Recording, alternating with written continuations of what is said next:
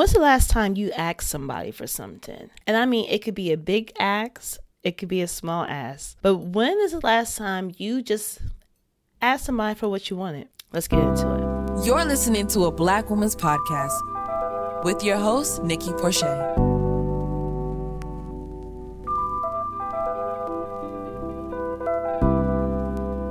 Hey, welcome to your Monday motivation. Now, let me tell you, if you have been a fan of a Black Woman podcast, you know I love a good theme. And as we grow, as we find our footing, before we get back into recording, we want to make sure that we're bringing you so much value. So when we were talking about Mondays, I was like, you know what? Is it Money Mondays? Is it Make Your Money Black Woman Monday? What will it be? And I was like, you know what? Let's start the week off with motivation. Let's start the week off with something that's going to help you. And if you haven't noticed, please know um, every Monday, Wednesday, and Friday, we are dropping a podcast. A Black Woman podcast is airing three times a week until we decide not to anymore. It's really just that simple when it's your thing. But as we get into that, today's Monday motivation is about asking. And what we're saying is, why are you upset about something that you didn't even ask for? You didn't even ask for what you wanted. And because you don't have it, you're upset. Now, I get it. Asking can be very uncomfortable. Sometimes I'm uncomfortable to ask because you don't know how it may be perceived by another person. They might think that you're less than, you're weaker, you don't have it as together. Whatever it is, all of these false narratives that you made up in your own head about what the person you're asking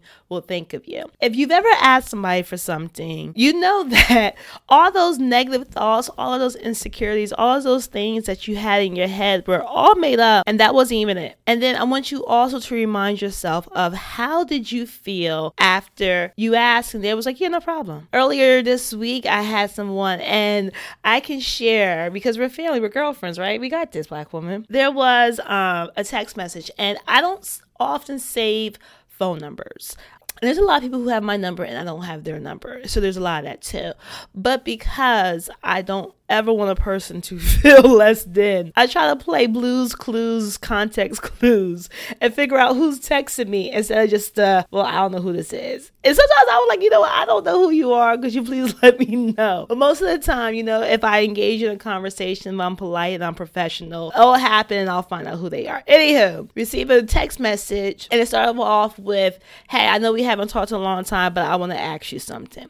Now, I'm a strong believer because I understand the power and the asking, but I also understand the opposite side of what a person who asks another person for something goes through before they're even bold enough, courageous enough to muster up, especially in the black women community. Um, you know, us asking for something. We do a lot self internalizing before we go out and make that ask. So anyway, so they send a text message like, "Hey, I haven't talked to you in a long time, but can I ask you something to help some kids out?" Second, get me. You asking me something and you involve kids. I'm just like, okay, what is it? What you need? So we're going through the conversation. So through my context clues, I realized it's a teacher friend that I have when I used to teach. They're telling me they're teaching elementary school, so I'm like, okay, so this is probably somebody from my middle school teaching days because high school teachers, you know, I taught in high school and middle school. High school teachers are not going to elementary. It's just not happening. Middle school may because sixth sixth grade, um, fifth and sixth grade, but um, high school teachers. So I'm like, okay, so this is middle school. So now I'm using my context clues. Long story short, I figure out who it is um, without even having to ask them who they are because I am able to form real relationships with people I talk to. And this is what I'm saying. When you are genuine, when you know exactly um, how to talk, how to build community, how to give and receive, you can form community. And I know if somebody comes to me, they're in my community. I also make sure that I do enough meditation to stay in alignment so that I'm able, you know, I can also get a text message and I know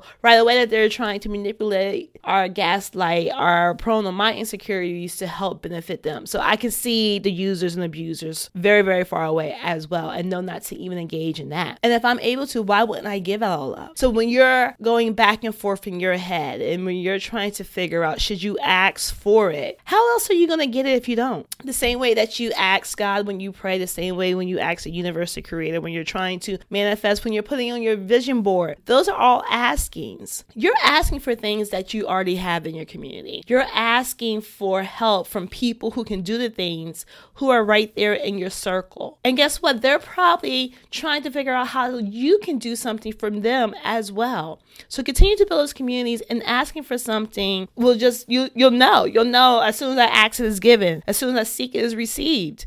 Don't be afraid to ask for what you want because that's the only way you'll get what you want. So that is our Monday motivation, Black woman. I'll be back next Monday, but make sure you tune in every Monday, Wednesday, and Friday for a new episode of the Black Woman Podcast. If you haven't, go ahead and head over to your favorite streaming platform and leave us a review. We need um, those reviews because we're trying to do some things, but they want to make sure that there are the Black women are listening to us. And if you do nothing else, always remember, Black woman, you got this.